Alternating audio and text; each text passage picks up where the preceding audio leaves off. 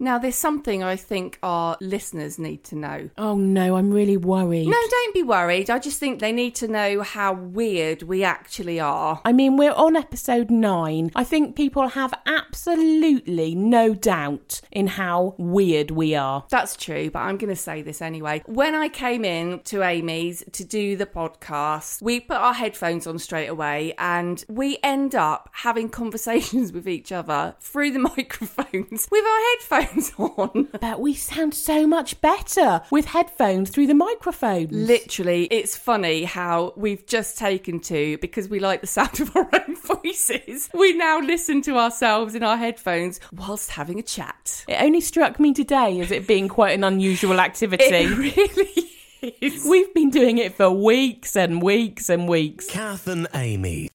They're a little bit wrong, but oh, so right.